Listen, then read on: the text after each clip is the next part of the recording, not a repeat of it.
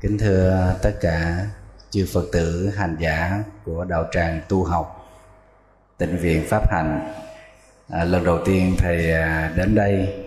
Đây là một đạo tràng phải nói hết sức là nghiêm túc Dù à, không gian hạn chế và phương tiện tu tập ở đây nó cũng khiêm tốn. À, Nhưng mà tinh thần tu tập của các Phật tử rất là cao. Đây là một điều mà làm cho Thầy cảm thấy rất bình yên khi ngồi trước các vị. Lời đầu tiên, xin chúc thầy trò của tất cả các vị nơi đạo tràng pháp hạnh này luôn được an lạc trong ánh hào quang của đức phật.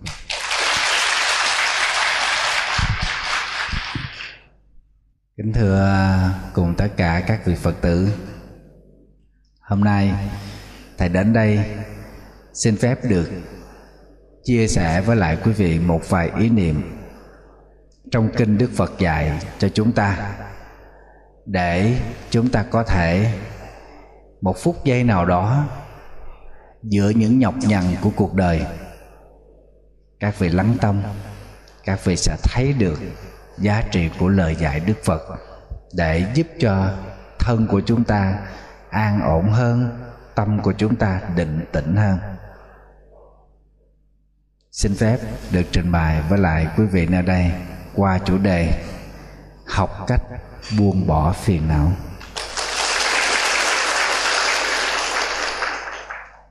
Ai cũng biết mình đang phiền não, nhưng mà tại sao chúng ta lại không dứt được phiền não? Đây là một cái dấu hỏi rất là lớn. Thưa tất cả quý phật tử, là học cách giải trừ phiền não có nghĩa rằng thầy muốn đặt vấn đề học phật của các vị phật tử. Có thể nói các phật tử rất là siêng năng, rất là tinh tấn và có tính tâm với đạo phật. Cho nên các vị mới sẵn sàng xếp lại những công việc nhà đến đây để mà tập tu. Nhưng các vị không có thắc mắc vì sao mình có tập tu mà mình không có giải trừ được phiền não chính là ở chỗ, cách học phật của chúng ta nó không đúng. Tinh thần học phật của chúng ta nó chưa đúng. Thấy người ta ăn chay cũng nhào ăn chay. Thấy người ta tụng kinh cũng xúm vô tụng kinh. Nhưng mà buông cái buổi cơm chay ra rồi, thì mình là mình, phật là phật, không dính nhau. Tụng kinh cũng rân trời rân đất hết. Nhưng mà buông cuốn kinh ra thì trần tục cũng quay về với trần tục những điều mà đức phật chỉ dạy cho chúng ta ở trong kinh.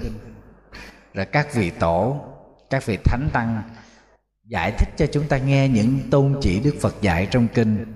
Cái đó gọi là luận. Và có những nguyên tắc, có những phép thức, có những quy củ để giúp cho chúng ta sống ổn định trong một môi trường tu tập, dù là tại gia. Cái đó gọi là luật tam tạng kinh điển đó, đức phật đều dạy cho chúng ta cách để mà buông bỏ phiền não, giải trừ đi những cái cái nghiệp của mình. Nhưng tụ trung chỉ có ba cách mà các vị cần phải để ý. Đó là ba môn học.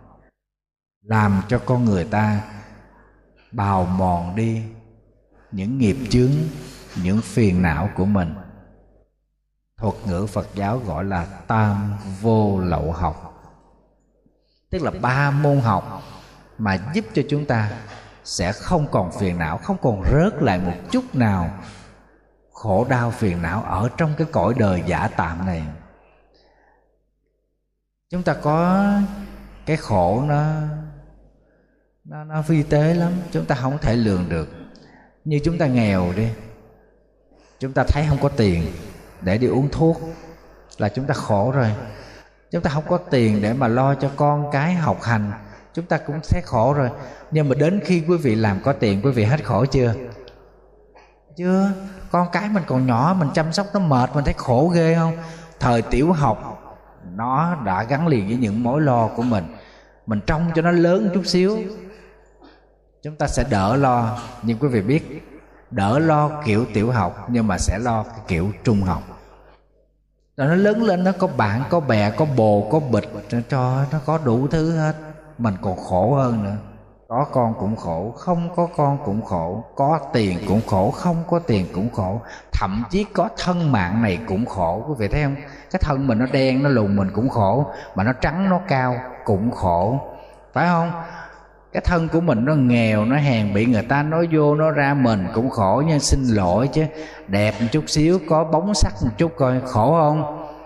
Cũng khổ, chứ không phải là là ngon lành đâu. Khi chúng ta học phật, thầy chỉ đề nghị quý vị nên bình tâm, để nhìn khách quan về cuộc sống của chính bản thân mình. Nó đang diễn ra như thế nào? Và tâm của chúng ta đang đón nhận cuộc sống đó ra sao? Điều này rất là quan trọng đối với là một hành giả. Còn nếu không, các vị tụng rách hết kinh, đi chùa cho giáp xứ hết, vẫn không có cơ hội để thanh lọc thân tâm, giải trừ phiền não cho chính bản thân của chúng ta. Ba môn học đó trong kinh gọi là giới, định và huệ. Giới tức là những cách thức để giúp cho chúng ta không có phải buông lung tâm ý theo tham dục của mình, không có thả trôi những hành động, những lời nói, những suy nghĩ của mình theo cái nghiệp tập quán, theo cái thói quen đầy tham sân, chấp ngã, hơn thua ganh tị, hận thù. Đó gọi là giới học tức là chúng ta phải tập theo cái đó. Thí dụ như chủ nhật này, người ta đi chơi, người ta đi hát karaoke, người ta đi nhậu, người ta đi thả diều, người ta đi đua xe, người ta đi quán cà phê, đèn tối. Thầy trò mình phải ngồi ở đây. Cái đó gọi là học giới. Con thấy ở nhà uống ly cà phê vui không con? Mệt cái ngồi thoải mái, nằm thoải mái, còn ta đây ngồi tê chân gần chết. Cái đó là gọi là học giới đó. Đâu phải mình không biết hưởng thụ trời ơi, da thịt này ngắt biết đau mà. Phải không? Uống ly nước đá chanh còn biết biết ngon mà, phải không? Cảm giác chúng ta biết hết. Nhưng tại sao chúng ta phải mạnh dạn cắt bỏ đi những cái cảm giác đó, những cái những cái niềm vui đó? Chính vì mình biết cách để mà điều chỉnh lại cảm xúc của con người.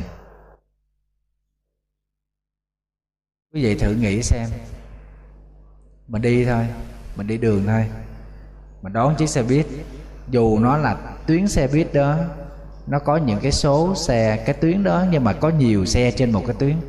Nhưng mình đi nhầm được một cái chiếc xe nó thích, chiếc xe nó đẹp, chiếc xe nó rộng, chiếc xe nó êm, chiếc xe nó mát.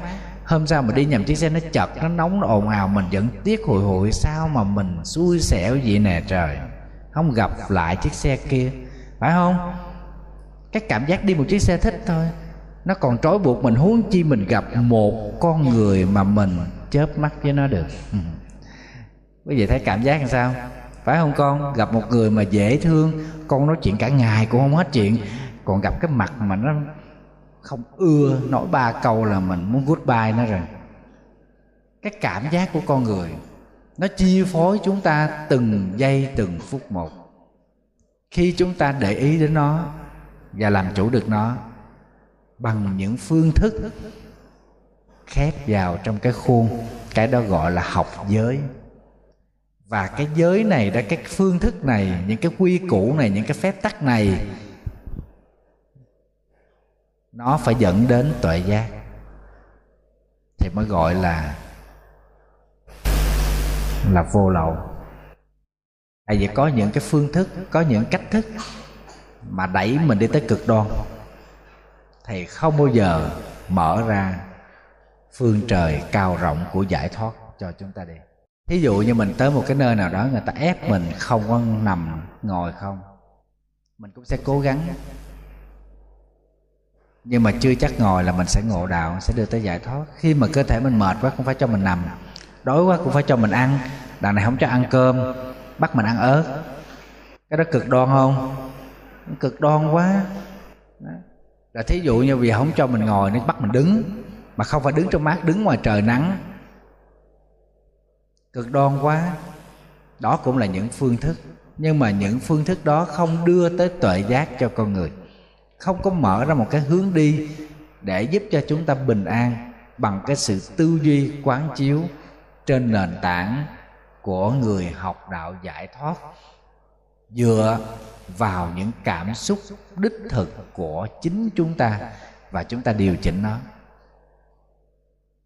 Đó là những nguyên tắc mà không đưa tới giải thoát. Những giới luật không đưa tới giải thoát, cái đó gọi là giới cấm thủ đó. Thời đức phật rất là nhiều. Thí dụ như mùa hè thì đốt lửa ra ngoài trời đứng, mùa đông thì ngâm mình xuống suối hoặc giả là ăn những thứ đắng để phá đi cái vị giác của cái cái miệng, cái lưỡi của mình. Hoặc giả là không ăn gì hết, ép sát tu khổ hạnh đó. những phương thức đó, thưa quý vị, nó không có đưa tới cái sự giải thoát cho con người. Cái đó gọi là giới cấm thủ. Không gọi là giới học vô lậu của đạo phật. Cái thứ hai là định vô lậu cách học thứ hai tức là chúng ta phải khép mình vào trong cái khuôn khổ để mình, mình quản lý được những dòng tư duy của mình thông qua những cảm xúc. Thí dụ như mình thích mình nói chuyện cách khác. Mình không thích mình nói cách khác. Phải không? Đó. Mình thích ăn mình ăn kiểu khác. Mình không thích ăn mình ăn cái kiểu khác. Thích tu mình tu kiểu khác. Còn không thích tu là tu kiểu khác thì mình đang theo dõi những cái cảm xúc được biểu hiện ra qua phương diện nói và làm. Chúng ta để ý nó và kéo nó trở lại vào trong cái khuôn. Tâm của chúng ta sẽ bình lặng, không dao động, không hơn thua, không hận thù, không bao giờ để cho nó phiền não giữa được và mất chúng ta tội ý hay là không mãn nguyện, chúng ta vẫn bình lặng. Đó là trạng thái của định vô lậu giải thoát, được đặt trên cơ sở của giới vô lậu học. Tức là phải khép mình vô khuôn khổ. Bây giờ nè, quý vị tại sao phải vào đây ngồi? Ai không có niềm vui, nhất là các bác lớn tuổi. Tuổi này là tuổi nghỉ dưỡng mà con cháu mà nó phục vụ lại mình nó chăm sóc cho mình sau những năm tháng mình nuôi nó. Mình lo cho nó tới lớn.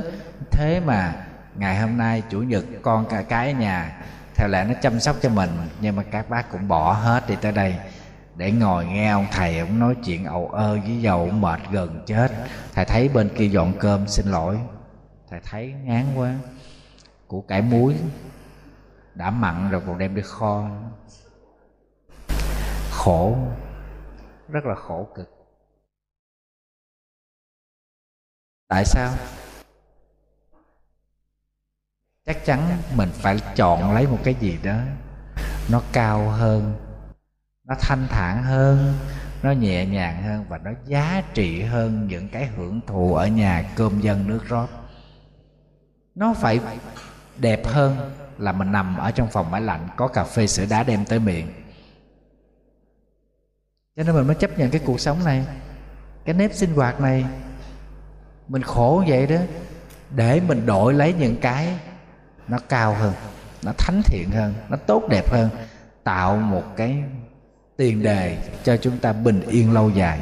Thưa thiệt với lại quý vị, chỉ cần nhìn ra cái chợ chợ gì ở đây? Tân phú trung ha. Quý vị nhìn ra cái chợ thôi quý vị sẽ thấy mình với họ một trời một vực. Chưa chắc gì mình có tiền nhiều hơn mấy người ngoài chợ đâu, nhưng mà thầy trò mình ngồi ở đây rất thanh thản. Phải không? Chưa chắc gì là mình là là là sướng hơn những người đó đâu. Họ có điều kiện hơn chúng ta nhiều. Nhưng mà chúng ta biết đặt xuống những cái gánh nặng đó. Lòng mình thanh thản hơn. Mình mới ngồi ở đây. Còn họ vẫn còn phải bon chen, phải ngược xuôi. Nói như thế không phải là thầy trò mình vô trách nhiệm. Tại vì sao? Tại có một số người họ quan niệm rằng người tu theo phật giáo chúng ta là những người chỉ biết hưởng thụ, chỉ biết thanh nhàn. Chứ không có đóng góp gì cho xã hội trong vấn đề lao động hết. Cho nên hồi xưa thầy đi học, lúc thầy đi học thầy có viết một cái bài. Mọi người chỉ thấy cái thanh thản của thầy tu, chưa thấy được chén cơm nguội gắn liền với đời tu sĩ cho dù xây dựng được một đạo tràng lớn đời, tu sĩ cũng gắn liền với một chén cơm nguội mà thôi, chứ đừng nói ăn cơm nóng. Mà thầy không có ăn cơm nóng đâu. Bới bữa cơm ra, quý vị thấy không? Phải tụng kinh một buổi trời ăn đồ nguội hết. Thậm chí ăn cơm sấy nữa. Rồi cơm quý vị chê đó, các thầy cũng phải ngâm lại, phải đãi lại, phải phơi lại, hấp lại ăn. Rau củ rồi kia, hư rồi kia, người ta mới cho chùa. Phải gọt, phải sắc lại nấu ăn. Thời đó thầy có viết cái bài người ta chỉ thấy cái hình thức bên ngoài là các thầy đi đứng nhẹ nhàng, nói năng nhẹ nhàng, dường như là gác bỏ phàm trần. Và họ thấy ở cái góc độ là không tham gia sản xuất. Cho nên họ đánh giá người tu là chỉ biết hưởng thụ và không có trách nhiệm với đời sống và xã hội. Nhưng sự lặng lẽ đó để chấp nhận cái cuộc sống khó khăn là một cái đóng góp rất là lớn giáo dục con người. Không có hơn thua, không có hận thù, và phải có tôn trị sống một cách rõ ràng. Cái đó là giá trị từ nơi giới vô lậu học. Cho nên chúng ta mới có sự chấp nhận, lòng của chúng ta nó mới thanh thản, mới an định. Ở nhà quý vị thấy không? Nhờ con, nhờ cháu chậm chút, quý vị có thể giận nó, có thể rầy nó, la nó. Nhưng ở trong đạo tràng này, xin lỗi, có đói gần chết, quý vị cũng không dám nói. Phải không? Cái đó là do đâu? Năng lực từ đâu có? Từ nơi định định vô lậu giải thoát. Tức là chúng ta chấp nhận được, chúng ta bình yên được trong cái môi trường này, dù đói lắm chứ. Cho nên cái định vô lậu giải thoát rất là quan trọng, quý vị. Cho nên từ đó nó mới đưa tới cái suy nghĩ của chúng ta. Bao giờ chúng ta cũng thấy được cái nghiệp nó chi phối mình mình không có khởi lên phiền não nữa. Cái đó gọi là tuệ vô lậu giải thoát học được ba cách này, chúng ta sẽ bình yên. Chúng ta sẽ trừ được những phiền não trong cuộc sống, dù chúng ta không có tiền, dù chúng ta không có địa vị, dù chúng ta không có quyền lực, dù chúng ta không còn cái gì hết, nhưng chỉ còn lại trái tim này. Một trái tim biết học cách giải trừ phiền não, một cái trái tim biết hướng thiện, đó là đủ rồi. Nhưng rất là quan trọng. Thầy xin phép được triển khai từng vấn đề một để quý vị thấy được tại sao gọi là tam vô lậu học. Để quý vị suy nghĩ xem, thời gian qua các vị học phật như thế nào? Nó đúng chưa? Thầy thấy có nhiều phật tử ở chùa rất là lâu quý vị, đi chùa nhiều lắm, nhưng mà thầy rất là buồn. Nói năng với nhau, xin lỗi, thiếu từ bi. Thậm chí còn kém văn hóa. Nhưng mà thầy nghĩ là phật tử thì mình không có nên như thế. Nói với nhau, khó nghe quá. Trên facebook trang mạng cá nhân người ta, có thể người ta nói những cái chuyện rất là kỳ cục. Nhưng mình là người phật tử, mình không nên tham gia. Có tham gia mình cũng nói bằng tuệ giác. Phải không quý vị? Mình nói nhẹ nhàng của cái người học phật, của cái người có hiểu biết.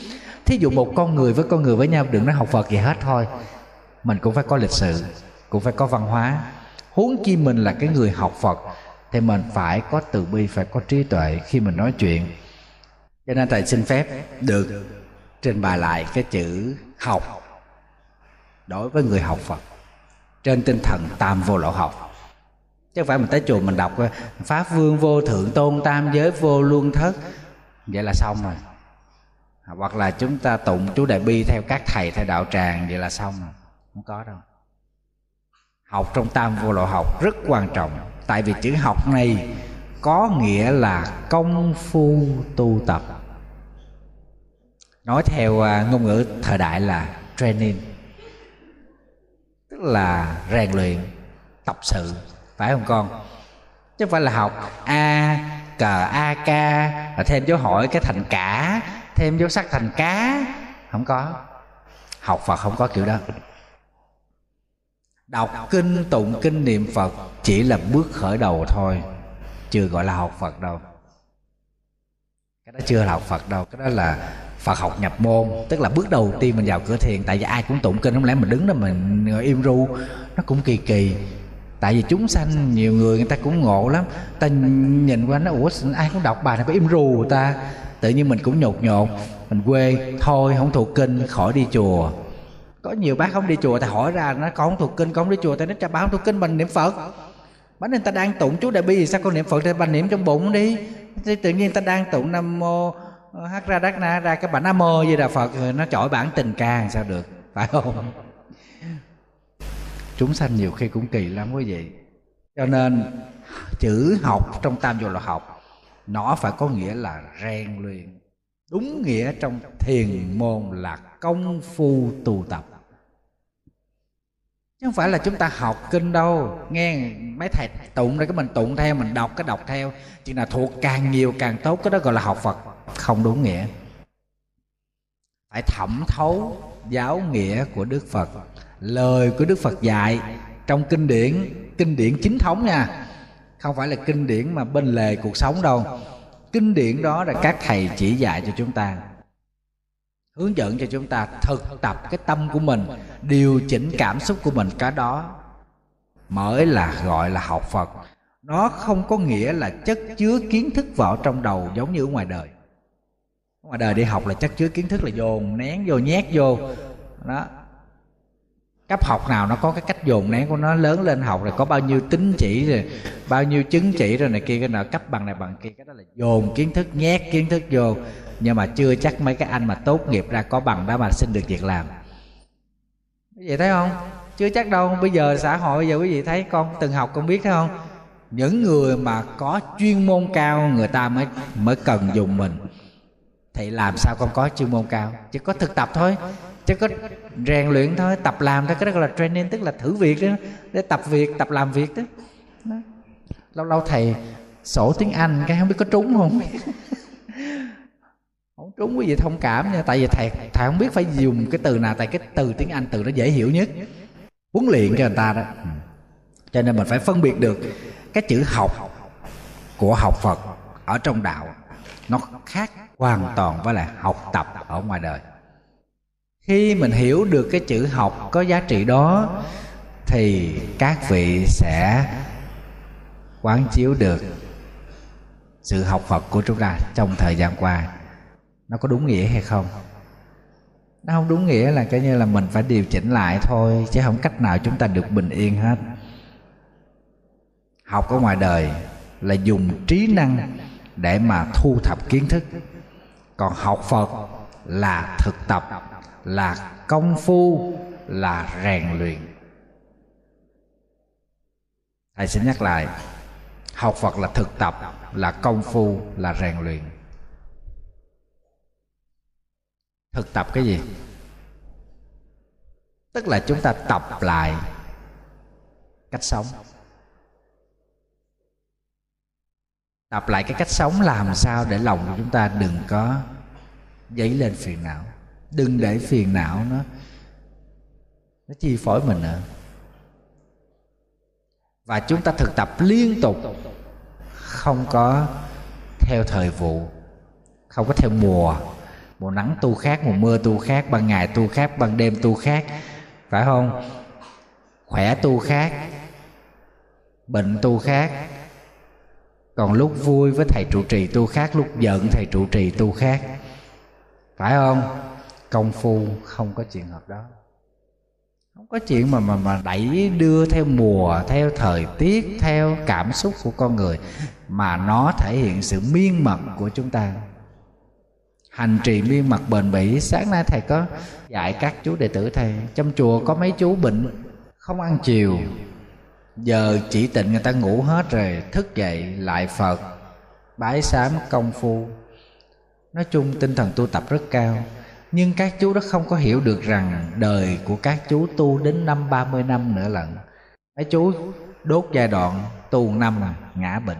Sao tu được? Giờ mấy chú mất sức rồi bệnh không kéo lại được giai đoạn đó thầy từng đi qua mà. Quý vị biết hồi xưa thầy học á, thầy quyết định một ngày thầy chỉ ngủ hai tiếng đồng hồ thôi. Khi nào thầy khỏe, còn mệt thầy ngủ 3 tiếng. Thầy học là thầy để cái quạt máy ngay trước cái đầu thầy nè. Mà gỡ cái gì ra để thầy ngủ gục xuống, nó chém vô cái đầu thầy để thầy thức lại. Thầy tỉnh lại thầy học tiếp. Thầy cứ nhớ tới các vị thiền sư ngày xưa ra ngoài bờ vực thẳm ngồi thiền đó. Một là chết, hai là ngộ đạo. Hễ mà hôn trầm ngủ gục là rớt xuống vực thẳm chết liền cho nên mới có cái công án thiền là hố thẩm buông tay. Thấy gương của các vị tu đó, hoặc leo lên cây, ngồi thiền. Nhúc nhích rớt. Nhúc nhích cái là rớt à. Phải tỉnh. Ngủ gục mê cái là rớt xuống chết liền. Nhưng mà rồi được cái gì? Sau đó thầy bệnh thê thảm. Quý vị biết 10 năm trời thầy không học lại được. Không công phu, không tu tập được. Nếu giai đoạn đó vô thường tới thì làm sao? Cho dù tinh thần mình là tinh thần thép đi chăng nữa, cảm xúc của con người bởi đau đớn bệnh tật trên cơ thể mình vẫn bị chi phối. Khả năng tu tập của mình nó hạn chế lắm. Thầy mới nói với các chú đệ tử, thầy phải tính cái nước dài.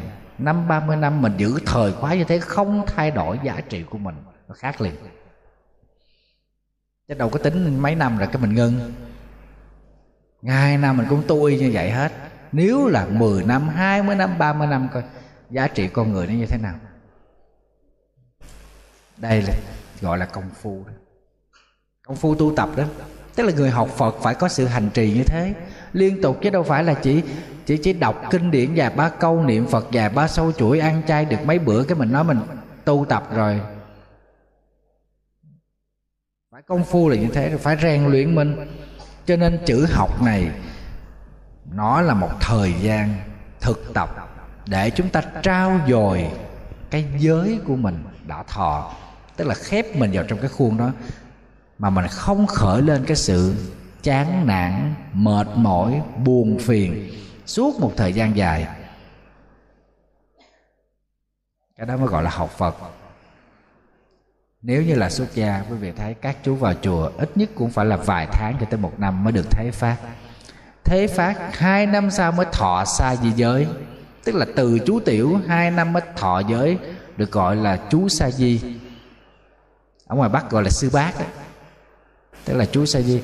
Sau đó là phải hai năm, tệ nhất hai năm mới được thọ giới tỳ kheo. Nếu đủ đạo hạnh, đủ kiến thức và đủ năng lực. Phải một thời gian dài, còn bên ni là còn khó hơn hai năm sa di ni rồi phải thọ thức so, thêm hai năm nữa, sau đó mới được thọ tỳ kheo ni. Thời gian nó dài hơn bên các thầy.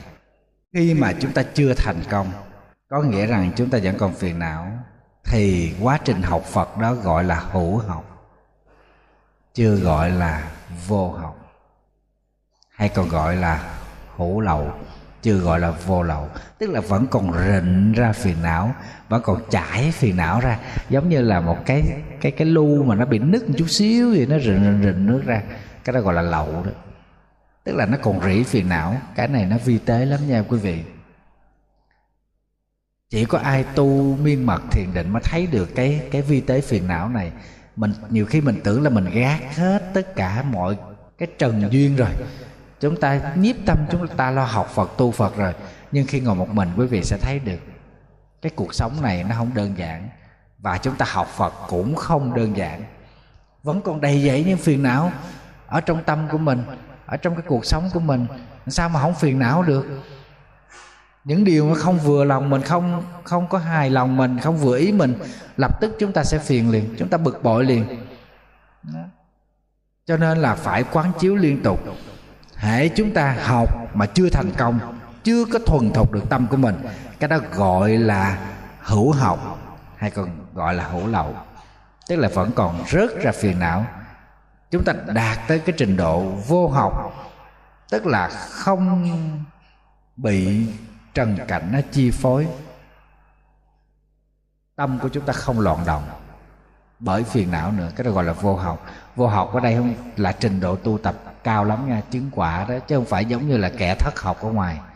Ở ngoài đời không có học đó, người ta gọi là vô học. Nhưng mà trình độ vô học ở trong chùa tức là người ta bước qua đẳng cấp của cái học rồi và không bị kẹt bởi cái học đó gọi là vô học tức là người ta chứng quả rồi. Ta rất nhẹ nhàng người ta rất dễ thương cũng là một cách xử sự thôi. Còn mình thì mình ao ao mình có thể là mình sẽ trút cái cơn giận lên người khác hoặc giả là chúng ta phản ứng mạnh dạn nhanh để mà khẳng định cái tôi của mình. Cho nên trình độ vô học là đã thực tập xong, đã rèn luyện xong rồi. Ở trong đạo không cần phải thực tập nữa, lòng của chúng ta vẫn an nhiên tự tại trước biến dịch của cuộc sống. Cái đó gọi là vô học. Thì đây là kinh điển của phật giáo, nói vấn đề này nhiều.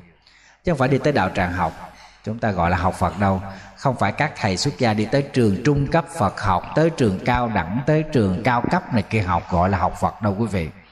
Cái học đó là cái thu thập kiến thức thôi, chứ chưa gọi là cái học của người học phật. Học của học phật là áp dụng những điều mà mình hiểu trong đời sống hàng ngày qua sự thực tập của chúng ta. Cái đó mới được gọi là học phật. Tại vì học để lấy kiến thức, cái chuyện đó dễ lắm. Nhưng mà học mà để thực tập làm cho lòng của chúng ta bớt phiền não, giải trừ hết tất cả những muộn phiền, điều đó không phải ai cũng làm được. Trên các vị thấy, trường phật giáo mở ra đầy hết. Các thầy ào ào ào đi vô học, ai cũng gửi đệ tử đi học. Nhưng mà sau khi học đó xong rồi, các thầy ra trường rồi, được bao nhiêu người thanh thản? An lạc, được giải thoát các vị thấy không?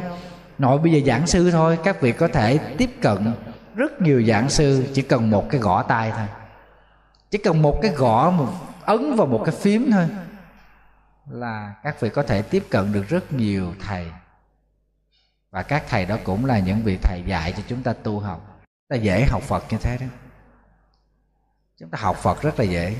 Nhưng mà cái chất phật ở trong cái đời sống của chúng ta được ứng dụng ở đẳng cấp nào? Đây là vấn đề mà chúng ta cần phải quan tâm cho nên ngày xưa, dù các hòa thượng ít dạy, ít, rất ít giảng sư, nhưng mà các phật tử trước đây người ta học phật rất là chắc.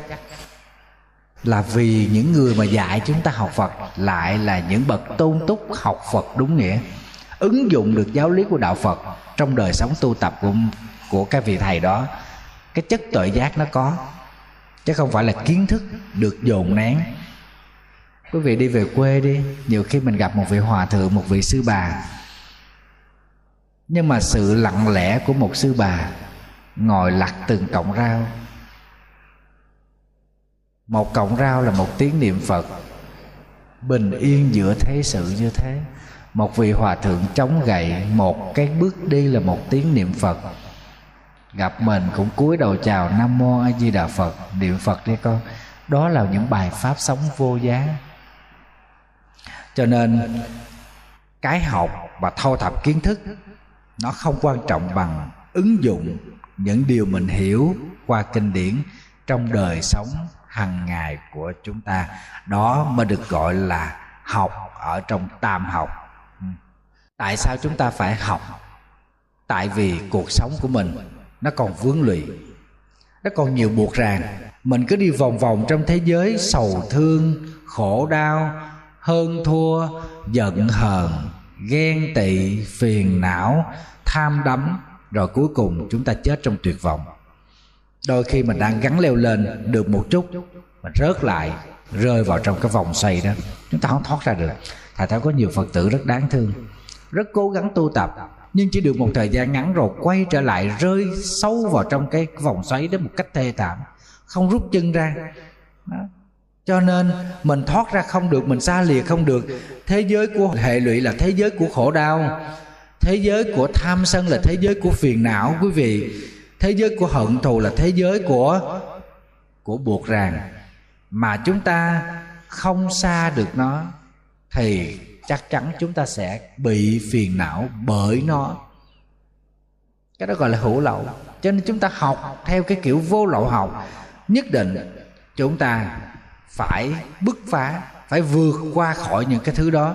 Đó mới là năng lượng lớn nhất cho đời tu sĩ và người học phật của chúng ta. Trên cái tinh thần tu tập, nhất định không để cho rơi trở lại. Một khi chúng ta ý thức được rồi, chúng ta đừng bao giờ để cho nó nó rơi rớt trở lại nữa. Quý vị đừng có thắc mắc bởi người khác. Khi nhìn thấy người khác tu chưa tốt, tại thấy phật tử bị dao động vấn đề này nhiều. Thí dụ như nghe một thầy nào đó ra đời. Quý vị quý mến thầy đó quý vị cũng buồn chứ phải không? Rất là buồn.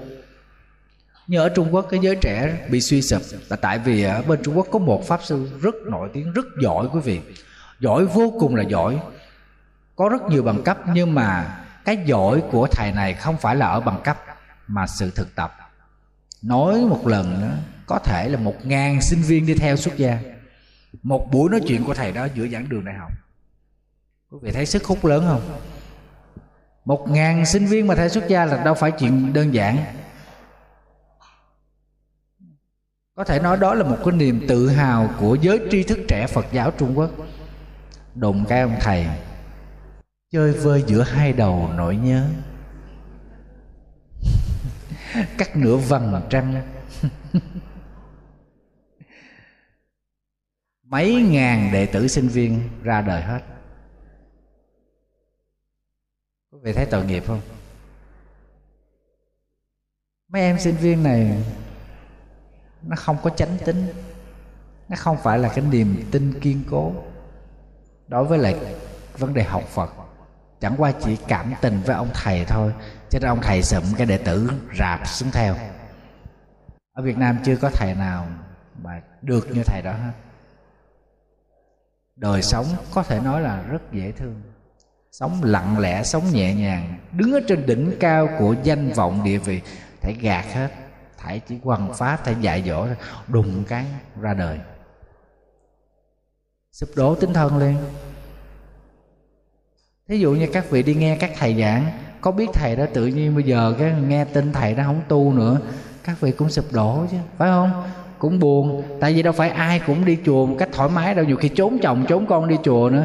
Xong cái đi nghe ông thầy đã giảng, vài bữa cái ông thầy đã không tu nữa. Cái ông chồng đó đó, bà đi tu đi. Thầy ba đó. Khổ ghê chứ, đâu phải giỡn. Cho nên ở đây thầy xin thưa với lại quý vị rằng, một khi chúng ta biết được rằng chúng ta học phật là chúng ta phải học vô lậu. Học cái giải thoát, thì phải mạnh dạng đừng để cho mình rơi trở lại, không bị lọt vào trong cái cái cái cái bờ sanh tử đó nữa. Dù chúng ta chưa chứng quả thánh, nhưng nhất định chúng ta không để rơi rớt lại. Quý vị thể hiện nếp sống thì quý vị sẽ thanh thản lắm. Phải mạnh dạng nha. Thí dụ như mình tới giờ mình uống cà phê đá đi, nó tới cưng kiền. Con cháu mình đem chậm chút xíu, mình cũng vui vẻ với nó. Chúng ta đừng có buồn chúng ta đừng có sân si, đó là thể hiện cái chất phật của mình. Mình tu tập, mình rèn luyện đó, chậm chút cũng đâu có sao đâu à. Mình ngáp vài ba cái thôi, tỉnh chứ có gì đâu, phải không? Đó, một ngày uống hai ly, giảm xuống ngày uống một ly, rồi từ từ, rồi hai ngày uống một ly, rồi ba ngày uống một ly, rồi tới mức mình không cần ly nào nữa hết. Quý vị cứ thể hiện cái nếp sống của cái người học phật, quý vị sẽ cảm thấy dễ chịu, thoải mái lắm, quý vị. Năng lượng mà vớt mình ra khỏi hệ lụy quý vị phải biết bắt đầu từ nền tảng của người. Có biết suy nghĩ trong từng hơi thở một, mà trong thiền gọi là niệm cho nên chánh niệm nó quan trọng lắm. Nhưng mà trong kinh gọi là giới. Giới định tuệ hoặc là niệm định tuệ. Rất là quan trọng. Chúng ta phải phải hướng về ba cái nguồn năng lượng này trong đời sống của mình. Nhất định, chúng ta không để cho tâm ý của mình nó loạn động thì quý vị biết, ở trong kinh điển, đức thế tôn nói rất là nhiều bài kinh về cách để chúng ta quán chiếu cái đời sống thực tại để chúng ta quay về với chánh niệm. Mà cách căn bản nhất là đếm hơi thở, tức là quan sát cái hơi thở của mình khi hít vô khi thở ra, chúng ta phải để ý nó. Và chúng ta biết biết rõ ràng mình có còn đang thở không nhiều khi mình quên á, mình quên, mình đang thở phải không quý vị? Tại mình hết thở theo cái thói quen rồi, cứ thở bình thường cho nên mình quên mình đang thở. Lâu lâu giờ mình để ý cái mình, ý trời tôi còn thở. Mừng quá, mừng. Mình còn thở để mình niệm phật. Mình còn thở để mình sống yêu thương. Mình còn thở để mình sống nhẫn nại, chứ không phải mình còn thở để mình sống hận thù, để mình trút giận lên đầu người khác bao nhiêu người giành giật cái sống với cái chết quý vị thấy không? Cấm ống cấm dây, rồi chuyền đồ túa xua hết. Mà còn ngáp, còn trợn, còn hả họng ra thở không được. Còn mình thở gì ngon lành quá mà không trân quý.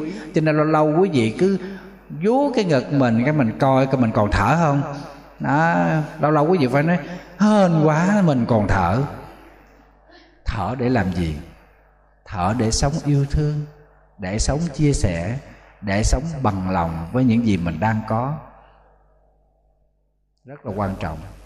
Cho nên đức phật có dạy một cái bài kinh gọi là bài kinh quán hơi thở, hay là bài kinh quán niệm hơi thở. Hít vô thở ra mình biết. Cách này rất là quan trọng nha quý vị. Mình biết mình đang thở, đồng với nghĩa mình loại trừ phiền não đó. Hãy mình biết cái này là mình sẽ không biết cái khác. Cho nên quý vị thấy tại sao mình vừa tụng kinh vừa niệm phật mà mình còn biết mình chuẩn bị đi đòi nợ ai? Mình còn biết được ai mới nạt mình. Là tại vì cái biết niệm phật của mình nó không có chuyên. Cũng niệm nam mô và phật cũng niệm rân trời, chứ không phải giỡn đâu, niệm to hơn cả micro nữa. Nhưng mà trong bụng mình á, mình nhớ cái ba này nè, quan gia ngõ hẹp, đi đâu cũng gặp bà bà chi chiết mình, bà nói nặng nó nhẹ mình bà liếc thấy mình tức là cái biết niệm phật của mình nó không có truyền, nó có cái kẻ hở, cho nên nó mới len vô cái biết cái bà gây chuyện với mình. Đó. Quý vị thấy không? Bao nhiêu cái biết chung quanh cuộc sống mình từ nhỏ tới lớn? Nhiều lắm quý vị. Rất là nhiều. Cho nên, quý vị đừng có tưởng là mình nhớ sực ra mình còn thở, là nó đơn giản. Khi mình nhớ sực ra quý vị sẽ biết mình đang thở vào, mình đang thở ra. Biết một cách chắc chắn đó là chánh niệm.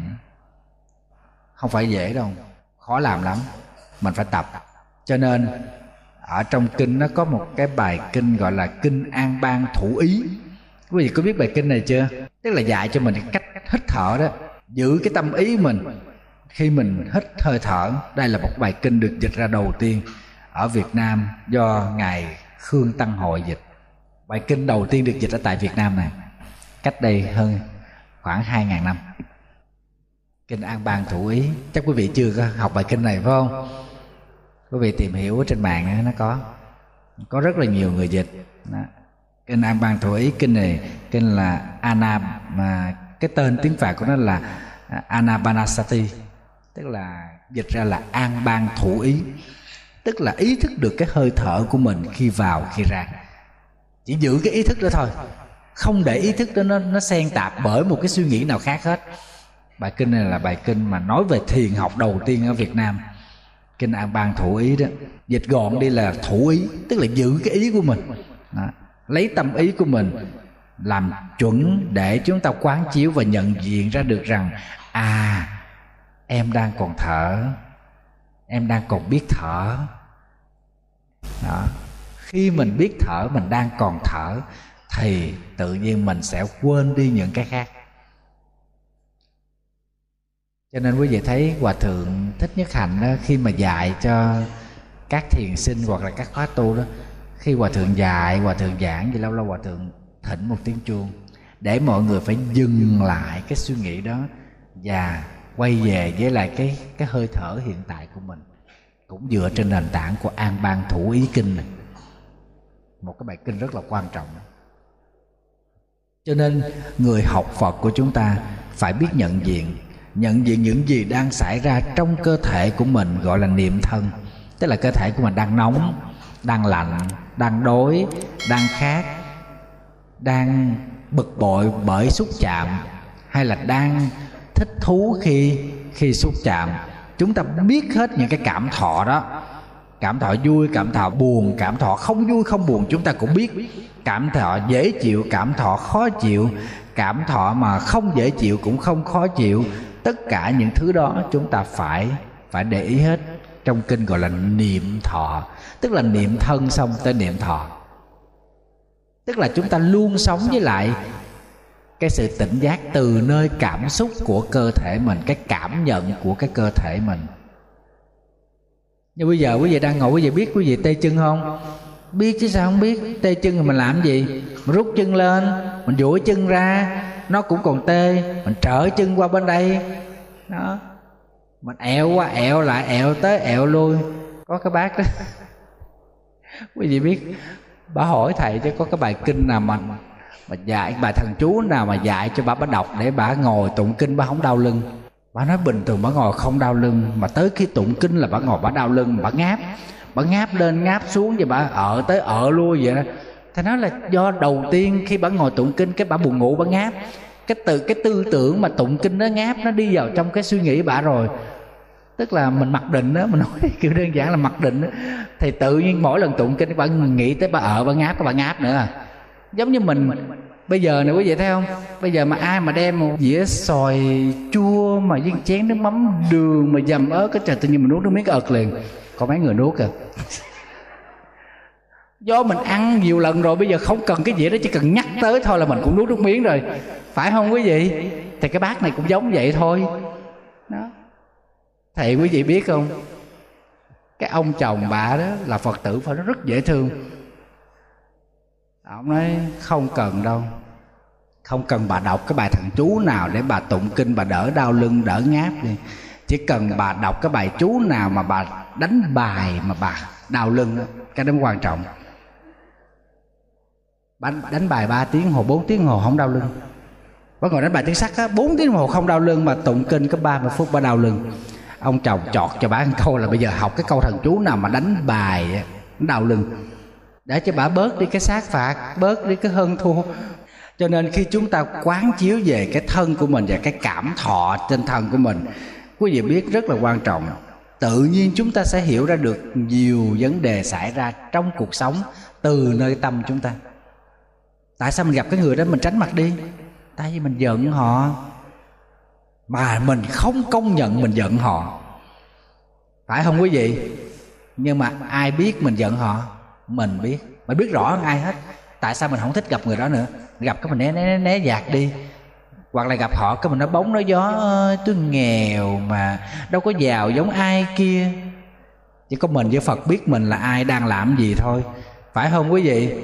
Cho nên quý vị thấy quán niệm về những cảm thọ trên cơ thể và những cảm xúc ở trong thân tâm mình mình sẽ mở ra một cơ hội giải thoát nói hai vợ chồng trong nhà thôi. Đừng nói ai xa hết. Ngày trước thì leo rào, phóng tường để đi gặp. Còn bây giờ ở chung nhà, gặp mặt, không nói. Ông ở lầu trên, bà ở lầu dưới. Nói chuyện nhau qua tin nhắn điện thoại. Tại sao vậy? Tại vì mấy đứa con không có chịu quán niệm về cảm thọ. Mình biết mình chứ. Mình biết mình rõ hơn ai hết, mình giận mình giận vợ mình vì cái gì? Mình giận chồng mình vì cái gì? Rồi mình không nói ra. Mình cứ ấm ức ở trong lòng. Rồi mình cứ mượn cái này, mượn cái kia. Dân gian kêu là bắt chó, bắt mèo mà nói, nó bóng, nó gió, nó hu, nó dượng đó. Cái này là mấy cô rất giỏi. Thầy nghĩ đi thi người nào cũng đạt huy chương vàng hết. Về cái vấn đề nó bóng, nó gió. Phải không mấy bác? Mấy cô á, phải không? Thầy hỏi mấy bác nữ mà bác nam này chắp tay chào. mắt đồng tình với thầy. Này mấy cô là giỏi cái này lắm. Cho nên đừng có tưởng là phụ nữ là không có tu tập tốt nha. Chính vì nhiều cái chi ly phiền não đó, vụn vặt phiền não trong tâm phụ nữ nhiều, cho nên cơ hội thành phật của phật của phật tử nữ rất là cao. Cho nên quý vị thấy trong kinh pháp qua không? Long nữ hiến minh châu lập địa thành phật. Tức là vừa hiến minh châu ngay nơi đó thành phật liền một khi đã trút được những cái phiền não, bỏ được phiền não, khởi tâm bồ đề, trí tuệ sẽ bừng phát. Thành phật liền ngay đó mà. Cho nên quý vị đừng có ngại, đừng có ngại cuộc sống mình dãy đầy phiền não rồi mình thả trôi nó không có. Khi mình quán chiếu, mình biết mình đang giận, mình biết mình đang buồn, mình biết mình đang thảnh thơi, mình biết mình đang hạnh phúc, mình đang biết mình đang chìm đắm, mình biết mình đang lẫy, mình biết mình đang gút mắt chuyện gì đó mình nhận diện được cái sự vận hành của cảm thọ, của những suy nghĩ trong tâm mình. Cái đó gọi là niệm tâm. Mình cứ niệm nam mô về đà phật, mà nói mình niệm phật ngon lành. Xin thưa, niệm phật là thuốc. Mình phải biết bệnh. Bệnh gì? Để mình niệm phật gì? Và mình niệm phật lúc nào? Cứ nam mô về đà phật, nam mô về đà phật xong đối với một cái người ngộ đạo ta niệm nam mô di đà phật, người ta rất thanh thản. Còn mình cứ niệm hoài, niệm quỷ mà niệm không xong. Nhiều khi còn quên nữa. Mắc chữa lộn, sao nhớ niệm phật? Mắc giận hờn, sao rảnh mà niệm phật?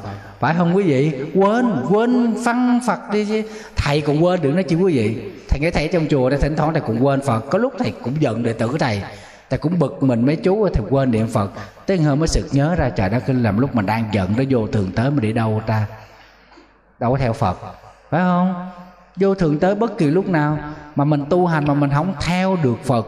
Cận tử nghiệp mình là cận tử nghiệp của của giận hờn, của buồn thương, của ích kỷ, của tật đố thì quý vị nghĩ đường trước của mình nó hẹp lắm. Không thênh thang.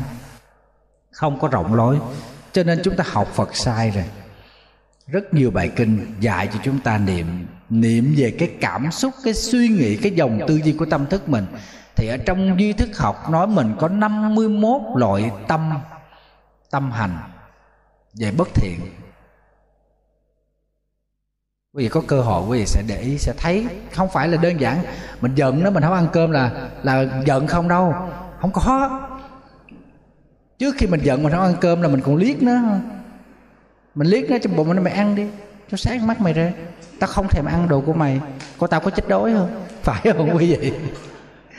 Vô phòng đóng cửa cái rầm nữa. Mình đâu tưởng mình giận rồi cái mình đóng cửa cái rầm mình leo giường mình nằm xong rồi thôi. Rồi mình khóc là hết chuyện. Xin thưa không có đâu em. Trời ơi, tâm của mình, nó là một bãi chiến trường. Mà xung quanh đó là toàn là sát thủ không?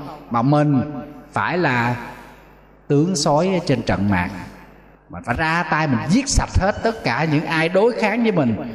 Chứ đâu phải mình đóng cửa cái rằm mình leo giường mình nằm rồi mình khóc thúc thích là là mình giận, mình buồn, mình chỉ nghĩ vậy thôi. Tâm của mình ghê gớm lắm. Quý vị lát nữa thầy sẽ nói về cái vấn đề này. Về vấn đề mà niệm tâm. Ở trong kinh đức phật nói rất là quan trọng nha quý vị.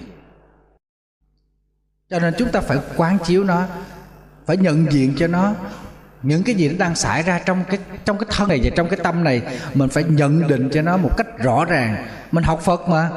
Với cái cảm giác dễ chịu cảm giác khó chịu cảm giác chấp nhận được cảm giác không chấp nhận được chúng ta phải phân biệt cho rõ phải biết cho chắc. Đừng có lập lờ. Đa phần là mình giấu. Phải không? Giấu hết. Ví dụ mình giận người đó mình cũng giấu. Không có gì đâu chị. Em không có gì đâu. Ừ, chị đừng có bận lòng. Bà đã vừa quay lưng. Phải không? Một cái hứa đó. Bao nhiêu giây? Nhanh lắm. Một giây thôi. Nhưng tâm của chúng ta nó biến chuyển bao nhiêu sát na sanh sanh diệt diệt, buồn buồn, khổ khổ, vui vui, nhớ nhớ, tương tương. Phải không? Cho nên ở hai đầu nỗi nhớ là xưa rồi diễm ở muôn trùng nỗi nhớ, chứ đừng có nói ở hai đầu nỗi nhớ giận lắm. Nhưng mà người đó không nhắn tin cái mình buồn. Cứ cầm điện thoại có chờ người đó tính nhắn thì mình cứ nhắn tin cho nó đi. Mắc mới gì mình chờ nó nhắn tin cho mình trước phải không? Tại vì mình đang giận nó, cho nên mình không nhắn tin cho nó. Phải nó phải làm lành với mình. Phải không, mấy cô? Cho nên thầy chỉ khuyên quý phật tử mình học phật, giọng mạnh hơn và trung thực hơn với cảm xúc của mình. Đừng có tự lừa dối mình. Cái lừa dối này nó nguy hiểm lắm. Nó sẽ nhấn chìm mình càng ngày càng sâu vào những cái ảo giác và cái tham sân. Tại vì hãy mình mình giận hờn, mình tham lam là nó sẽ đưa mình tới những cái tranh đấu, cái hơn thua. Rồi mình tự lừa mình, không có đâu, tại người này như vậy, tại người kia như vậy. Rồi mình cứ buồn, vu vơ này kia, cái nọ cuộc sống này đâu có phải đơn giản như vậy. Quý vị thấy không? Có người ta đa sầu, đa cảm lắm. Trời áo nàng vàng, anh về yêu hoa cúc. Áo nàng xanh, anh mến lá sân trường. Áo nàng nâu, anh thích ăn đậu hũ. Cái cảm xúc con người nó nhại như vậy đó. Và nó mong manh lắm. Đâu phải đơn giản, mà mình lại không khéo, khỏa lấp khóa lấp nó mình tưởng nó hết. Xin lỗi làm sao hết được? Mười năm sau mình gặp lại người đó Cảm xúc vẫn còn nguyên nha quý vị. Buồn, thương, giận, ghét, hận Đều còn nguyên. Chẳng qua đó là những cọng cỏ Bị đá lấp lên mà thôi. Cỏ chưa chết đâu. Đá nó lật ra Cỏ đó nó bung lên còn mạnh hơn nữa có bà bác đó bác bà nói bác kể thầy nghe mà vui lắm ba năm nay 70 tuổi rồi mà còn gặp lại người xưa quý vị chầu ô ghê vậy đó. Có cháu nội, cháu cố rồi, mà bây giờ gặp lại cái ông đó, ông tỏ tình với bà. Bà không đồ, con khó chịu lắm thầy kêu con không biết làm sao. Nhưng thật sự là con vẫn còn yêu. Trời ơi. Quý vị thấy không? Học phật là một chuyện, nhưng mà bây giờ yêu sao phật đâu có cấm mình yêu đâu. Dương phiền não thầy mới hay chọc ghẻ bác đó, thầy nói, đố ai nằm võng không đưa đó, gặp người tình cũ như mưa trong lòng. Tức là do chiến tranh loạn lạc, bác này đi rồi xong rồi lấy chồng, ông này ông này tìm không gặp bác này nữa, cho nên là sau thời gian đi nước ngoài ở, rồi vợ chết, rồi bây giờ trở về quê xưa, muốn gửi nắm xương tàn nơi đất tổ tình cờ gặp lại. Trời ơi, y như phim hàn quốc mà quý vị biết tình cờ gặp lại rất là bất ngờ nha. Đó, đi tập thể dục. Mà ổng là ghét đi tập thể dục lắm, tự nhiên sáng đó nghe theo hai ông bạn ở khách sạn đi xuống tập thể dục. Đó, sớm không đi, muộn không đi. Đi lúc 4 giờ rưỡi, gặp ngay cái bà đó. Bà cũng đi tập thể dục, bà té ông chạy tới đỡ. Trời, bốn mắt nhìn nhau. Nhớ lại chuyện của 50 năm trước. Quý vị thấy không? 50 năm như một khoảnh khắc. Cảnh giới đó ở đâu? Cảnh giới đến tự tâm mình. Những cái hạt giống đó trong kinh gọi là chủng tử, nó đã lưu vào trong tạng thức của mình, tức là nó đã được để trong cái kho. Nói theo, thế nói theo cái cái cái công nghệ thông tin, tức là đã được lưu vào ở trong ở trong kho của mình, trong bộ nhớ của mình giờ, gõ lệnh cái đó ra. Có vậy thấy không? Nhân duyên thời tiết tới là bắt đầu hiện ra. Rồi bắt đầu cái, ngồi bắt đầu ôn lại ủa bà hả? Ủa ông hả? Trời ơi, mấy chục năm qua bà sống sao? Rồi ông như thế nào? Mừng mừng, tuổi tuổi. Giận lắm, cũng đành ru lại câu hò thủy chung. Như vậy thấy không? Nó, bây giờ mình học phật là mình xử lý với cái đó đó. Quý vị nên mạnh dạng, nên mạnh dạng nhìn vào cảm xúc thật của con người, những dòng chảy của tâm thức đó. Quý vị đừng có mắc cỡ đừng có mắc cỡ đừng có thấy này kia. Cái mắc cỡ của mình đó xin lỗi. Thực ra mình khéo che đậy như người ngoài nhìn vào cũng giống như mấy đứa con nít mà nó sợ ma khi mình nhát mình hù nó nó che nó chỉ cần nó che con mắt thôi. Chỉ cần nó không thấy là nó an toàn phải không quý vị? Nó còn mấy người lớn lớn hơn á, thì biết khéo cái bắt đầu bệnh mặt lại nhưng mà chừa con mắt ra. Đó. Còn người còn khéo hơn mang kiên đèn quý vị không cần thiết phải làm gì học phật mà. Nhìn thẳng vào cảm xúc của mình. Cái cảm xúc của mình, cái suy nghĩ của từ dòng chảy tâm thức của mình, quý vị sẽ biết rõ hơn ai hết mình đang bị chi phối bởi niệm nào. Niệm buồn, niệm giận, niệm tiếc, niệm thương, rồi niệm khó chịu, niệm niệm dễ chịu. Mình đều nhận rõ nó hết. Năng lượng đó là năng lượng của chánh niệm. Quý vị có chánh niệm, quý vị mới nhận ra được mới nhận ra được nó. Phải tập thôi. Không tập là không được đâu. Mình cứ lừa cảm xúc của mình quen rồi. Mình lừa cảm giác của mình quen rồi. Với lại cái người việt nam mình từ trước tới giờ quen cái kiểu chịu đựng. Thôi kệ, sao cũng được. Chắc sao cũng được không? Mình tự ép mình vô. Rồi mình tự dằn vặt mình. Phụ nữ là gặp cảnh này nhiều nhất. Ở đây không phải thầy xú cái gì sống nổi loạn nha. Hoàn toàn không có mà thầy chỉ khuyên quý vị sống tỉnh giác và quản lý rõ, quản lý chắc, nhận diện kỹ dòng cảm xúc của mình. Mấy đứa con còn nhỏ tập đi. Lớn lên mấy đứa con sẽ vững chãi lắm, sẽ bình yên lắm. Dù mình vẫn đi kiếm tiền, vẫn khó khăn, vẫn gia chạm với cuộc sống, nhưng mấy đứa con sẽ thấy lòng nó nó thanh thản hơn nhiều. Rút kinh nghiệm từ lớp người đi trước con ạ. À. cho nên năng lượng đó gọi là chánh niệm đó quý vị. Thì quý vị biết tâm của chúng ta nó nó hiện ra đủ thứ hết. Gọi là tâm hành mà. Tâm sở tâm sở hành pháp.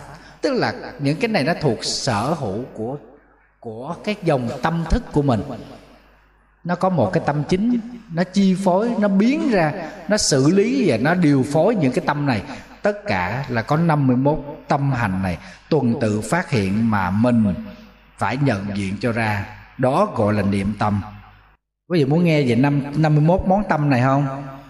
Trong đó có 11 thứ bất thiện. Tham sân si mạng, nghi kiến phẫn hận, phú não tật sang cuốn xỉm hại kiêu, vân vân.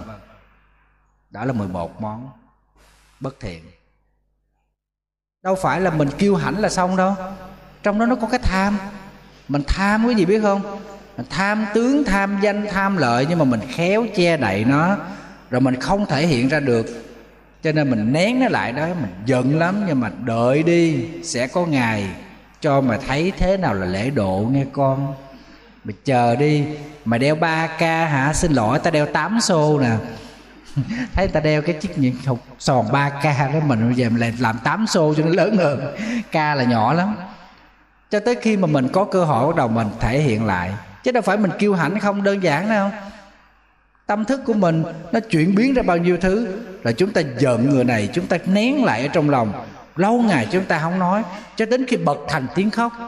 Khóc không chưa đủ, chúng ta phải làm sao cho nó hả dạ? Có một phật tử nhắn tin hỏi thầy mà thầy không biết trả lời sao? Tức là hai chị em chơi với nhau thân lắm. Thì cái chị này chỉ giúp cho cái chị bạn đó tiền thấy bạn mình làm ăn thất bại giúp tiền tội nghiệp, đem hết tiền giúp, xong rồi còn mượn thêm tiền của người khác cho. Bây giờ cái người bạn này giật luôn.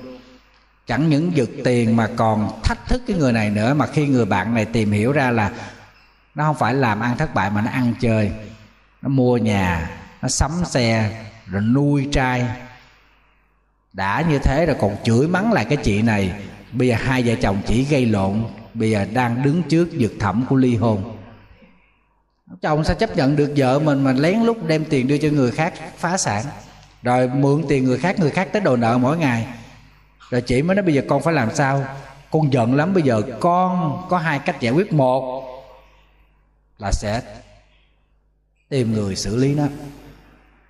Nó chết rồi cũng được. Cái thứ hai mà trù ếm nó cho nó nó ăn không được, nó ngủ không được, nó sống không bằng chết. Trời ơi, thầy nghe thì ghê quá bây giờ con bố rối lắm, gia đình con sắp tan nát rồi, nhưng mà con giận lắm. Bây giờ thầy giúp cho con ý kiến con có nên làm như vậy không?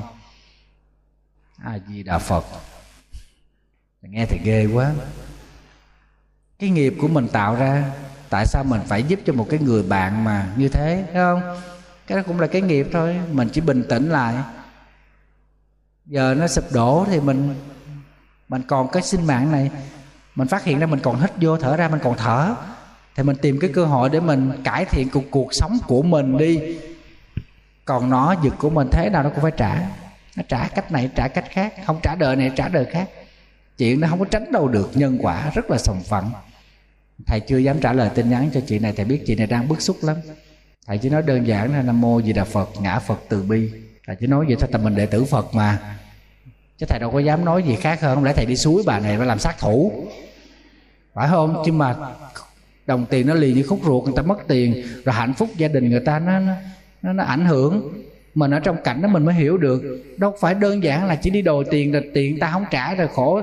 Cái tâm của người ta nó chuyển sang những cái trạng thái tâm lý con thấy không? Phẫn hận phú não tật sang. Tức là giận đủ thứ hết. Những cái món cái tâm này nó làm cho con người ta không bao giờ bình yên được. Rồi trong đó mình có cái tâm sở thiện. Đó tâm sở thiện là tính, tàm, quý, vô tham, vô sân, vô si, cần, khinh, an, bất phóng vật, bất hại. Nó có những cái tâm sở thiện, nhưng mà thường cái tâm sở thiện nó lu mờ. Tại vì nó không có đáp ứng yêu cầu, hưởng thụ, tham dục của chúng ta. Mà mấy cái tâm sở bất thiện thì nó lại rất nhiệt tình chăm sóc chúng ta. Cho nên chúng ta dễ dàng rơi vào vòng tay kẻ lạ. Tức là rơi vào những cái cái gọng kềm của bất thiện pháp.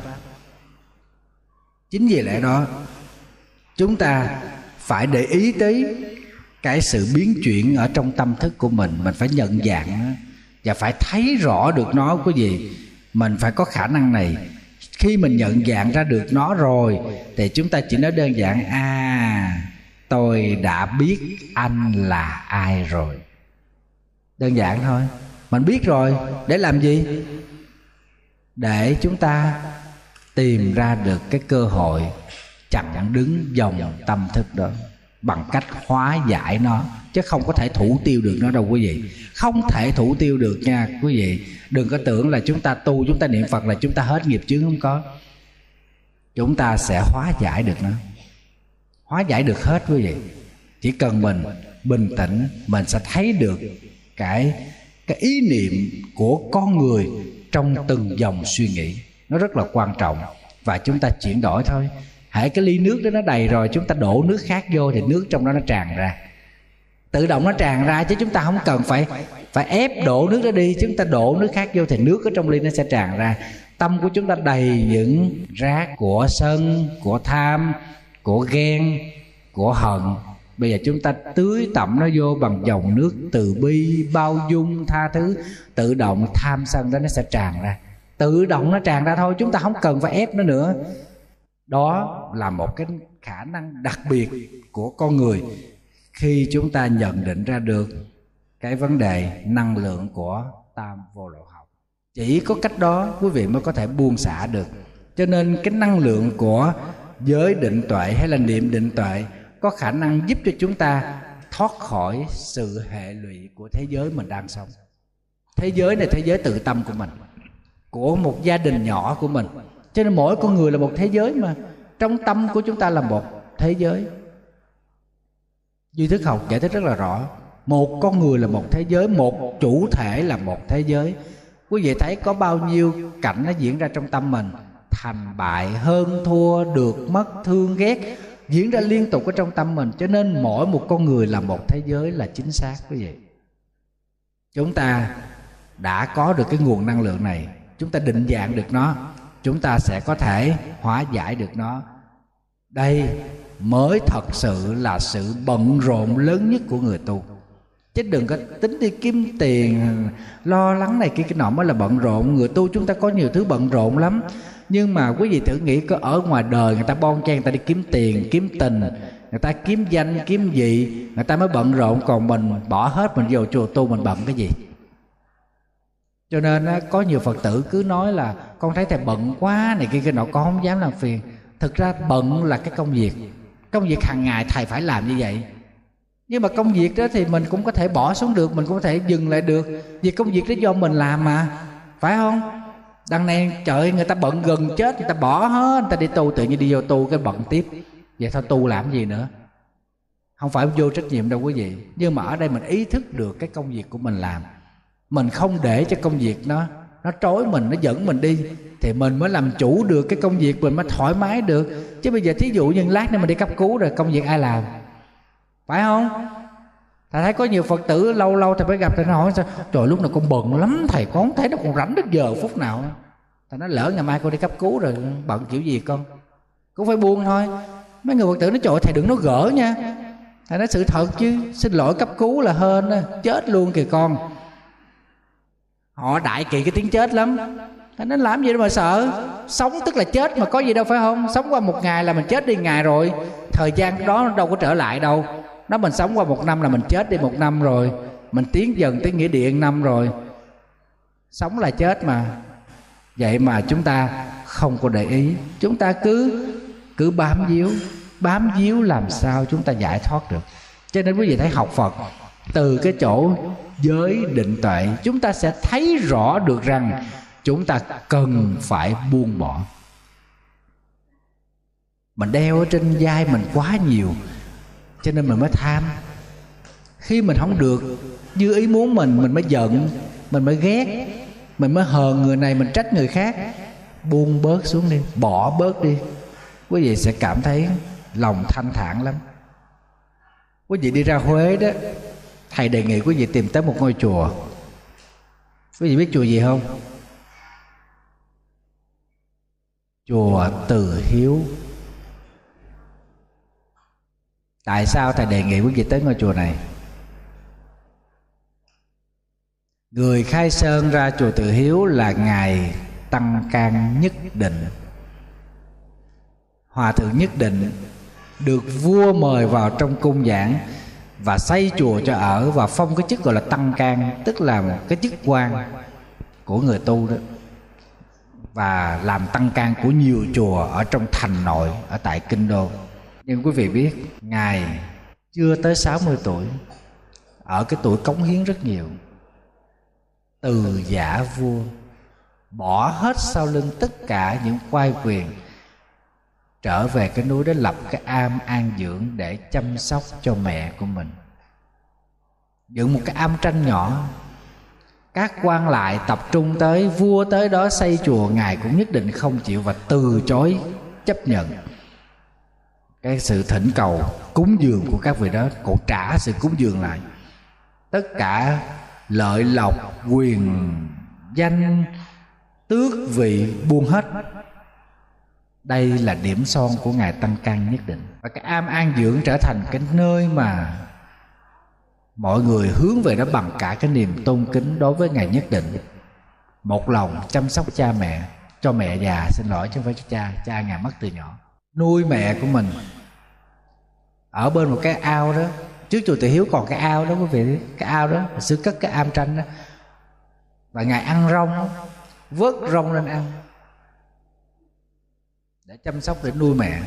Cho nên sau đó, vua mới xây chùa, sau khi ngài mất, mới sắc phong là từ hiếu tự. Và 13 vị thái giám mà đem hết tiền của, tích góp một đời, đổ vô đó để xây chùa. Cho nên ở đó gọi là thái giám thập tam lăng.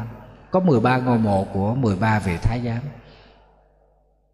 Xây cái ngôi chùa tự hiếu đó. Quý vị nên đến đó để mình đảnh lễ giác linh của tổ. Nhất định là một cái vị tu hành mà bỏ lại hết tất cả những danh vọng, địa vị, hơn thua, hận thù của cuộc đời. Dù là vua đó, vua trọng dụng ngài, ở tại triều đình đó, vua nhớ ngài vô cùng mời ngài vào cung, ngài cũng nhất định từ chối không vào cung. Vua phải đích thân đi tới cái cái rừng núi đó để thăm ngài. Không màng tới danh lợi mà. Đó mới là hạnh phúc, đó mới là nền tảng. Biết buông bỏ xuống như thế mới an lạc, mới hạnh phúc. Các quan xin tới lập chùa, ngài nói, thôi thôi, tiện nghi tôi đã có quá nhiều rồi và tôi cũng đã bỏ lại sau lưng rồi. Chính tôi đi tìm cái cái thanh bần an nhàn này, xin các ngài hãy để cho tôi được đi trên con đường của tôi đã chọn. Chứ làm tăng can ở trong triều đình mà sao không được bổng lộc nhiều? Tăng can là dạng như là quốc sư chứ không phải giỡn đây, nghe quý vị là thầy của vua đó. Bao nhiêu người phải trọng nể chứ đâu phải giỡn đâu.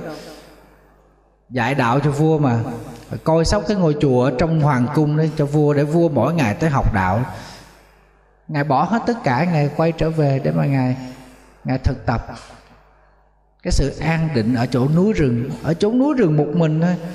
Ngài từ chối thẳng, thôi thôi, tiện nghi tôi đã có hết rồi, nhưng tôi đã bỏ lại sau lưng thì xin các ngài đừng có kéo tôi trở lại, để cho tôi được thanh thản với con đường mà tôi đang đi. Câu nói hay vô cùng, chỉ có ngài nhất định. Thôi cho nên cương quyết không cho các quan lên lập chùa cúng dường cái gì ngài trả lại hết. Đây là phải nói đạo hạnh của ngài tăng can. Nhất định, tên của ngài là nhất định. Rất là rất là hay. Chúng ta có nhiều vị thiền tăng rất là nổi tiếng ở trong miền nam cũng vậy. Chẳng màng tới danh vọng địa vị gì hết, bỏ hết. Chúng ta có ngài thiệt diệu liệu quán, quê từ phú yên đó. Ra chùa ấn tôn ở tại kinh đô huế phú xuân học học thiền. Với lại ngài minh hoàng tử dung, chùa ấn tôn bây giờ đổi tên là là chùa từ đàm đó. Đắc pháp với lại ngài minh hoàng tử dung mới lập ra cái dòng thiền, gọi là dòng thiền lâm tế liễu quán, mà miền nam gọi là tế thượng chánh tông, truyền thừa cái dòng kệ thiệt tế đại đạo tánh hải thanh trừng tâm nguyên quảng nhuận đức bổn từ phong. Ngài thiệt diệu liễu quán vua mời ra cung ngài ba lần. Không từ, vẫn từ chối. Không tới. Không ra. Giữ đạo an bần. Mọc y sơn nhân thiền sư, tức là thiền sư tú trong rừng dựng cái am tranh, kết vỏ cây lại làm áo mặc rất là nổi tiếng. Vua mời ra kinh đô để thuyết pháp, nhất định không ra. Tức là chấp nhận buông bỏ thì mới được giải thoát. Còn không buông bỏ thì làm sao được bình yên, quý vị? Cho nên quý vị thấy trở lui lịch sử mình thấy được đời tu tập của các vị tổ rất đáng để chúng ta noi theo. Bây giờ, thầy nghĩ rằng các phật tử đã vướng nhiều ở trong cuộc sống, chúng ta phải tập bỏ. Hãy vướng nhiều thì phải bỏ nhiều. Mình vướng nhiều, mình lại cố thủ mình không bỏ. Thì sự nghiệp giải thoát của chúng ta ở xa lắm quý vị. Chúng ta bỏ cái gì? Bỏ bớt đi những giận hờn, bỏ bớt đi những hưởng thụ, bỏ bớt đi những tranh chấp. Cho lòng mình thanh thản, mình hướng tới vô thường, mình quán niệm vô thường, mình sẽ thể nghiệm và thâm nhập được vô thường. Thì bỗng dưng cái sự bỏ, buông bỏ của chúng ta nó bình thường lắm. Chứ còn trong cuộc sống này mà khi mình bỏ đi cái tiền bạc, cái địa vị, cái thu nhập của mình khó lắm. Xin lỗi hai chị em thôi, chị em ruột thịt thôi, kinh doanh một ngành nghề thôi, cũng đã có sự cạnh tranh ở trong đó rồi. Không phải đơn giản. Khi mình bỏ là khó bỏ lắm. Giống như chùa thầy giờ đó, quý vị thấy không? Giờ kia thầy bỏ, sao thầy bỏ được? Quý vị thấy nói một đường, nhưng mà thực tập là một vấn đề lớn, cho nên học phật cần ở chỗ thực tập này. Chúng ta mới mới có cái khả năng để tiếp xúc với tuệ giác chúng ta mới có cái cơ hội để sống ở trong tội giác đó mà gọi là học phật. Có một mùa xuân nọ, đức phật với lại khoảng à, 50 thầy tỳ kheo, một buổi sáng rất là đẹp trời. Đức Phật cùng với 50 thầy này đi vào trong làng khất thực. Thì quý vị biết khi Đức Phật đi vào làng khất thực thì tình cờ gặp một cái ông ông trưởng giả. Ông này ông giàu có thì quý vị biết là ông ờ, sáng đó, ông ra lệnh cho hết những người thuộc hạ của ông đem bò ra ngoài đồng cài ruộng. Mà đất của ông là cò bay thẳng cánh. Cho nên ông có đến ba ngàn con bò. Thì quý vị nghĩ có đất ruộng bao nhiêu? Đó, tài sản của ông mà tới ba ngàn con bò mà đi cài ruộng thì nhân công của ông nó đông đến cỡ nào? Quý vị thấy nó mênh mông đó không? Đâu phải là ít đâu tại buổi sáng đó đức phật cùng với lại chư tăng đi khất thực. Ở bình bát đi vào trong thành khất thực. Thì gặp phải các ông trưởng giả này quý vị. Thì à, ông thấy đức phật không có giống như những người khác. Ông nhìn với cái con mắt rất là kỳ. Theo lẽ là mình thấy đức phật ung dung ở bình bát thứ tự đi vào làng khất thực chúng ta khởi tâm cung kính bằng cái niềm tin vững chắc chúng ta đảnh lễ đức phật và chúng ta phát tâm cúng dường. Nhưng mà ông gặp đức phật cái ông có cái suy nghĩ lạ lắm. Ông bực tức cái gì ở nhà đình ông? Ông nói với đức phật như thế này, tôi với bao nhiêu người làm cực khổ như thế này còn ông với mấy cái ông thầy chùa đầu trọc kia, không có làm ăn gì hết. Cứ ơ mình bác đi xin à. chẳng làm lợi ích gì cho ai. Tự nhiên ông nói vậy à. Ổng khó chịu lắm. Ổng thấy là ổng với lại cái kẻ giúp việc của ổng mấy trăm người đi ra đồng cài ruộng, ba ngàn con bò người nào chăn bò cho ăn, người nào đi cài là cài, đi cấy đi cấy. Tự nhiên bây giờ cái ông này đi dẫn mấy chục người ôm bình bát đi, mà đi giống như bất cần đời, không ngó ngàng gì tới ai, đi từ từ từ từ ôm bình bát kỳ á ông chướng mắt quá. Ông nói liền. Ông nói với mọi người là mình làm việc cật lực như vậy, còn mấy ông thầy chùa này chẳng làm ăn gì hết. Chẳng có làm gì lợi ích cho xã hội. Ông này, ông ông không có ý kính trọng đức phật và xem thường đức phật ông nói thẳng với đức phật như vậy. Cái đức phật mới nói, này, ông bạn, tôi cũng cài đấy chứ. Chúng tôi cũng cài cũng cấy đấy chứ. Chứ chúng tôi có phải ăn không ngồi rồi đâu. Chúng tôi cũng ngày đêm đem đi, đem bò đi chăn đem ách ra trồng lên trên cổ của bò. Chúng tôi cũng đem cài này ra đi cài ruộng. Đó, chúng tôi cũng có gieo hạt, chúng tôi cũng bón phân chúng tôi cũng tưới nước, cho nên chúng tôi mới có ăn. Đó. Ông nói tôi có thấy đâu. Các ông không làm gì hết mà ngày nào cũng ôm quần bác bát, rất là bự. Mỉa mai vậy. Tại vì ăn bữa mà, cho nên ôm mình bát bự lắm. Ngày ăn bữa buổi chiều không ăn, cho nên phải dồn để ăn một bữa trưa thôi. Ông ông nói, tôi đâu có thấy gì đâu mà tôi thấy các thầy là nga nào, cũng ôm bình bát ôm bự nữa.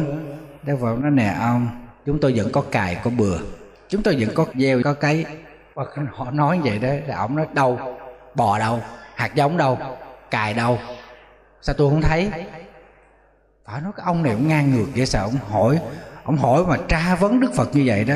Quý vị biết, các thầy tỳ kheo rất là khó chịu. Thì đức phật mới nói này, tôi nói cho ông biết, tâm của chúng tôi là ruộng. Và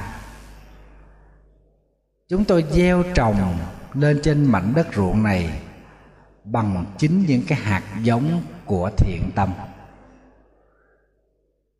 Tôi đem những cái ý niệm tốt làm hạt giống để gieo lên trên mảnh đất tâm này. Như vậy, tôi vẫn là cái người gieo trồng. Ông thì gieo trồng theo mùa, còn tôi không có mùa mà tôi gieo trồng trong từng ngày, từng phút giây một. Tôi không phải gieo trồng để cho tôi gặt hái, mà tôi gieo trồng, tôi cấy cài để cho cả xã hội được hưởng và được gặt hái lấy cái quả từ nơi hạt giống thánh thiện trên mảnh đất tâm của chúng tôi. Ông ngạc nhiên không hiểu đức phật nói gì? Đức phật nói sự im lặng của chúng tôi, sự nhẫn nại của chúng tôi, ngày ngày ôm bát dầu làng khất thực, ai cho cái gì thích hay không thích tôi không khởi ý giàu hay nghèo cho tôi không phân biệt. Tôi chỉ biết nhận cái đó ăn để no và lặng lẽ. Ban đêm thiền quán để diệt đi những tham dục, những tham vọng của con người. Cho nên tôi ngày đêm luôn canh tác cái mảnh ruộng đó bằng chánh niệm, bằng giới, bằng định, bằng tuệ. Giới định tuệ đó là những lưỡi cài sắc bén của chúng tôi. Và từ đó hạt giống của chúng tôi được nảy mầm. Và khi mọi người gặt lấy những hoa trái này, họ sẽ biết sống tha thứ, biết sống yêu thương, biết sống thông cảm, biết sống hiểu biết và chia sẻ với mọi người một cách thật lòng và chân tình không đòi hỏi. Phải nói bài kinh này rất là hay. Đọc bài kinh này mà mình hiểu được từng lời của đức phật nó nhẹ nhàng, mà quý vị thấy cái sự kích động của các ông chủ này đâu phải đơn giản. Một khi ổng trở thành một ông chủ giàu có, nắm kinh tế của một vùng, quý vị biết tiếng nói của ổng bao lớn. Nó ảnh hưởng tới quan chức cơ đó. Tại ổng đóng góp nhiều, ổng lo nhiều công an chuyện làm cho dân làng ổn định đời sống của dân chúng, quý vị biết kinh tế bao giờ nữa. nó cũng nắm chính hết. Đức phật phải giải thích cho ổng biết được, cái mảnh ruộng của người tu, người học phật là gì? Đó là tâm của mình hạt giống đó là thiện tâm của mình cây cài đó là giới định tuệ.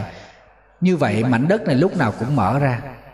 Hạt giống này lúc nào cũng có thể gieo, và lưỡi cài này lúc nào cũng có thể làm. Và người mà nông dân làm là chúng ta. Chúng ta cài trên mảnh đất tâm của mình bằng cái sự tinh tấn qua ba phương tiện giới định tuệ. Ngày đêm vẫn như thế, nắng mưa không phai lòng. Quý vị thấy không? Câu chuyện này đức phật dạy cho chúng ta rất quan trọng trong vấn đề tu tập. Cho nên, quý vị thấy được rằng ngày xưa đó, cúng dường đức phật đâu có đơn giản. Ta phải chất vấn, khi cái ông triệu phú này nghe đức phật nói như thế xong ông phát tâm? Ông phát tâm cúng dường. Ông nói à vậy à cho tôi xin lỗi. Vậy thì trưa nay xin mời ông với những người này ở lại đây ăn cơm tôi sẽ nhường những phần ăn ngon nhất của tôi cho ông. Quý vị nghĩ đức phật có nhận sự phát tâm cúng dường của ông này không? Đức phật không nhận. Đức phật nói, chúng tôi đi thuyết pháp không phải để đi cầu một bữa ăn ngon. Xin cảm ơn ông. Đức phật cúi đầu chào rồi lặng lẽ tiếp tục đi cùng các thầy vào trong thành để khất thực cái hình ảnh của đức phật rất đẹp làm sao? Đức phật khẳng định rõ với là cái ông này không phải là tôi nói cho ông nghe để ông hiểu ra rồi ông cúng dường cho tôi, không phải. Không có chuyện trường hợp đó. Còn phật tử bây giờ muốn cúng dường là phải tìm hiểu. Tìm hiểu xong rồi cúng dường mà nghe gì đó còn rút lại. Ngắt déo lại. Tại vì có mấy phật tử, kể thầy nghe nói, thưa sư phụ, con phát tâm con cúng dường ở chùa đó 10 đồng nhưng bây giờ con nghe ra cái chùa đó thốn lùm xùm quá con cúng 5 đồng thôi. Vậy con có bị mắc nợ không? Đâu có gì có mắc nợ không? Có. Cho nên cứ đem 5 đồng ra tới cúng dường sư phụ là xóa nợ. Mặc dù hứa ở chùa kia nhưng mà cúng ở chùa này.